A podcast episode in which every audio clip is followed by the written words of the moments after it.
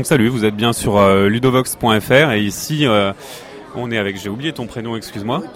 Karl. euh, oui, Karl, qui va nous présenter Taverna sur le stand euh, de Geek Player, c'est ça? Geek Attitude. Geek Attitude, désolé, c'est le matin. On est en manque de café. Donc, Karl, euh, tu m'as dit que tu venais de l'univers du jeu de rôle et que tu avais envie de faire un simulateur d'actionnariat de taverne. Euh, bah, est-ce que tu peux nous expliquer euh, les principes du jeu assez rapidement? Oui, tout à fait.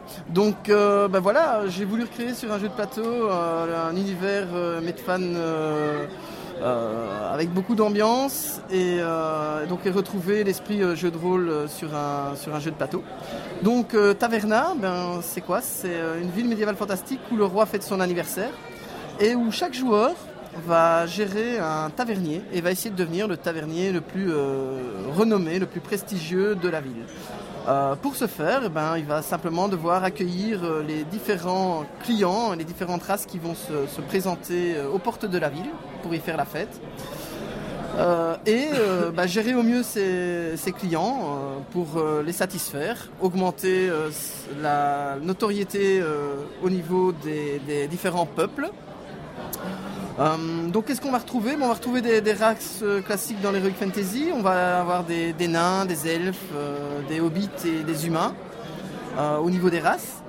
Mais il faut savoir aussi que chaque client a une affinité. Donc il y a des clients qui vont aimer la musique, d'autres qui vont aimer la bière, d'autres qui aimeront se bagarrer, et les derniers euh, qui, euh, voilà, qui, aiment les- qui sont plutôt férus euh, des arts magiques et donc qui sont là pour augmenter leurs connaissances. Euh, donc ben voilà, donc euh, en général la mécanisme est assez simple et intuitif. On va, on va aller chercher un client, on va le disposer dans, dans une taverne. Euh, le fait de le disposer va rapporter de l'argent aux actionnaires de, de cette taverne. Euh, ensuite, euh, bah, si le client euh, occupe une position privilégiée par rapport à une race, on va augmenter sa notoriété par rapport à cette race. Et on va comparer son blason, donc son affinité par rapport au blason de la taverne. Donc la taverne privilégie par exemple les magiciens. Bien, si je viens avec un- une race qui a le blason magie, ben, je vais disposer d'un bonus qui va se déclencher à ce moment-là. On a différents bonus qui seront euh, donc la magie, je vais gagner des sorts. Euh, si je suis là pour faire la fête, boire de la bière, je vais gagner de l'argent. Hum, D'autres euh, où je viens prendre la place d'un autre parce que parfois les tavernes sont bondées et je vais devoir éjecter des clients pour prendre ma place. Et, ensuite, ben, soit simplement jouer des personnages spéciaux qui sont aussi la clé du jeu. Donc on a, quatre personnages spéciaux qui se baladent de taverne en taverne et qu'on va essayer d'actionner euh, pour euh, ben, grimper en notoriété.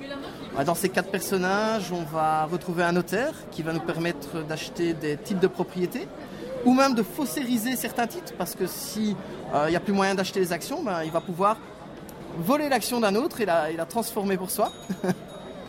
On a un gobe d'or qui lui va, va mettre des blasons supplémentaires, donc va, euh, va stipuler que la taverne désormais peut accueillir, va, euh, pourra matcher avec de la magie, de la bière, etc. Donc lui va donner des notoriétés aux tavernes.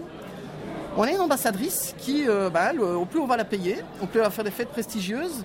Et, ces fêtes vont augmenter notre notoriété auprès des peuples. Et comme on score en fin de partie par rapport à cette notoriété, eh ben, euh, voilà, on, va, gagner des points de victoire finalement euh, à la fin.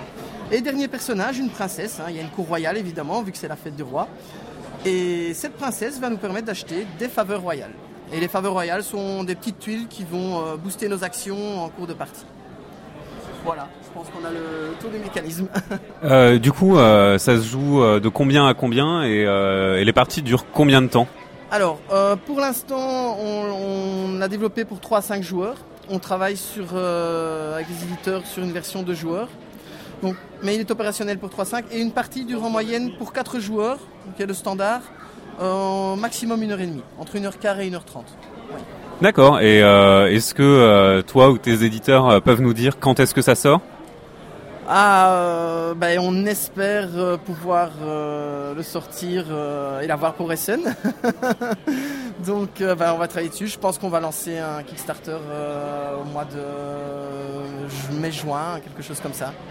Eh ben écoute, merci beaucoup pour cette présentation, c'était très chouette, euh, tu as été très clair et, ben, nous à Ludovox on attend, on attend bien ce jeu, ça m'a fait très envie et, et puis on se dit à bientôt. À bientôt et merci à toi.